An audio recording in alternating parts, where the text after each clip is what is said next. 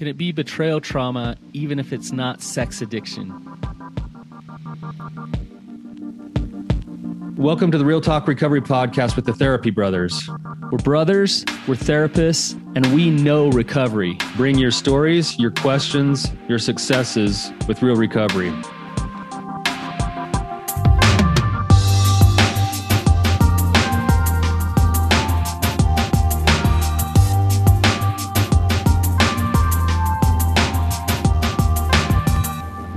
Okay, Brandon, we've got a really good caller on today. It's going to be an interesting discussion. Um, how to how how'd it go for you this weekend? What do you mean? Well, we This we- weekend was nuts. yeah, yeah. What went on this weekend? Uh, Well, I went to a youth conference on Friday night and slept on a concrete floor with like 20 boys like screaming all night around me. that was awesome. then I, I went to ski school with my kids on Saturday, so I was dead tired from from that night. And uh, but I got to tell you, uh, like uh, I was up in the mountains at, at Brighton at night. Snow was good. I mean, oh, it was just so nice. Awesome. Um, but got home from ski school at 11 o'clock at night and turned around and drove three hours to uh, to Ferron, Utah, and uh, spent the day there um, to to say farewell to our aunt and uncle who are going on on a, on a church mission, and um, and so yeah, got home last night and here we are this morning. That's so, a full weekend with no rest Yeah. over the weekend. So, but an awesome weekend. Yeah. It was really it was really really good. So that's great. Yeah. Yeah. Well, I just wanted to throw a big shout out to uh, Uncle Doug and Aunt Pumpkin, who live in Ferron, Aunt Utah. Pumpkin. Yeah. yeah, yeah, we, we we uh, we we we love them and are really proud of the decisions that they've decided to do and the examples that they're setting for us to being people who live with conviction. And so, I just wanted to throw a shout out to them really quickly before we get started. Yeah, just an example of humility and and just loving the Lord, right? Loving God, and so yeah, Yeah. I, I I appreciate them as well. So,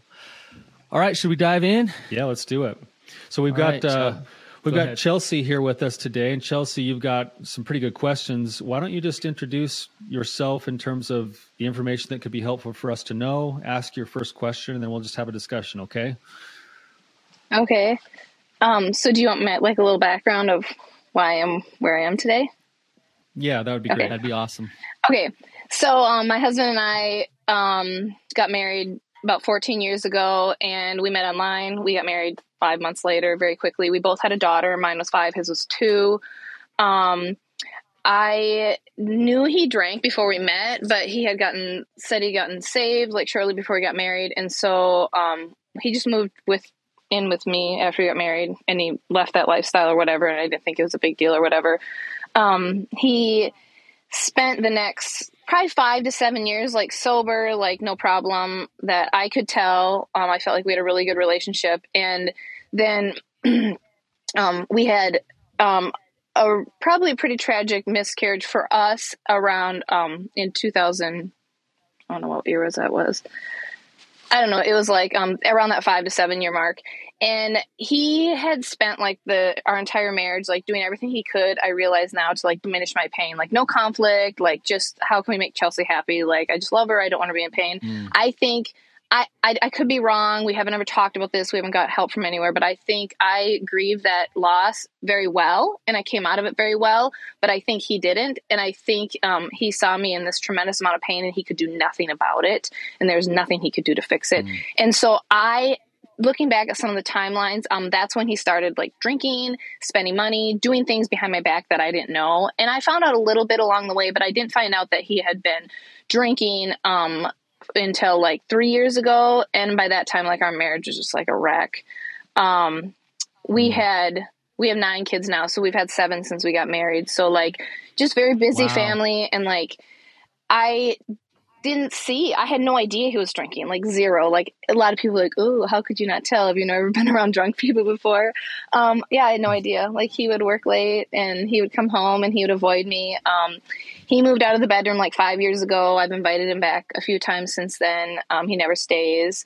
Um, so the drinking has been the issue spending money. Um, he's lost three businesses now in the last i don't know five years that have cost us like $75000 um, it's just been a mess. Um, he says he's four months sober now four and a half months sober now but um, he's not really working any type of recovery. Um, I also found out he had pursued an online girlfriend about a year ago. Um, I recently found this out. I would have never thought that that would have been part of this story, too. I do know there's a little bit of pornography use during a couple of the years there, but nothing where I would say I believe was a sex addiction. Um, and so, anyway, I just feel like there's been a lot. And um, I think some of the things that he's done has been more like acceptable addictions. And so, kind of for people to take it seriously or to really believe me or whatever, I feel like it's been a lot harder than if I was just like, oh, yeah, he's addicted to sex or he's addicted to pornography or whatever, because in the church, mm-hmm. those are not acceptable. You do not do that stuff. Right you you have compassion for an alcoholic, right? Yeah. But you mm-hmm. you look at sex addiction, it's like uh uh-uh. uh like no, like Chelsea's Chelsea's justified to be pissed off about that, but the alcoholism is like oh, like be there for him and and uh, right that is that kind of how you're feeling, or oh, it's not really that bad, just stop drinking, or like yeah like like oh it's not something to it, yeah it's not that bad type of thing like like just it's harder to get people to really like understand because it's not as maybe bad of a sin. I don't know. Right. right. Does it does it somehow like feel like Hey guys, thanks for listening. If you're listening here, this is the Betrayed, the Addicted, and the Expert feed, and we sure appreciate you following us and listening here. We want to let you know that we have moved to Real Talk Recovery. If you'd like to complete the episode, you can find us on iTunes, Spotify, any place where there's podcasts, Real Talk Recovery, or you can go to realtalkrecovery.com. Thanks again for all of your support.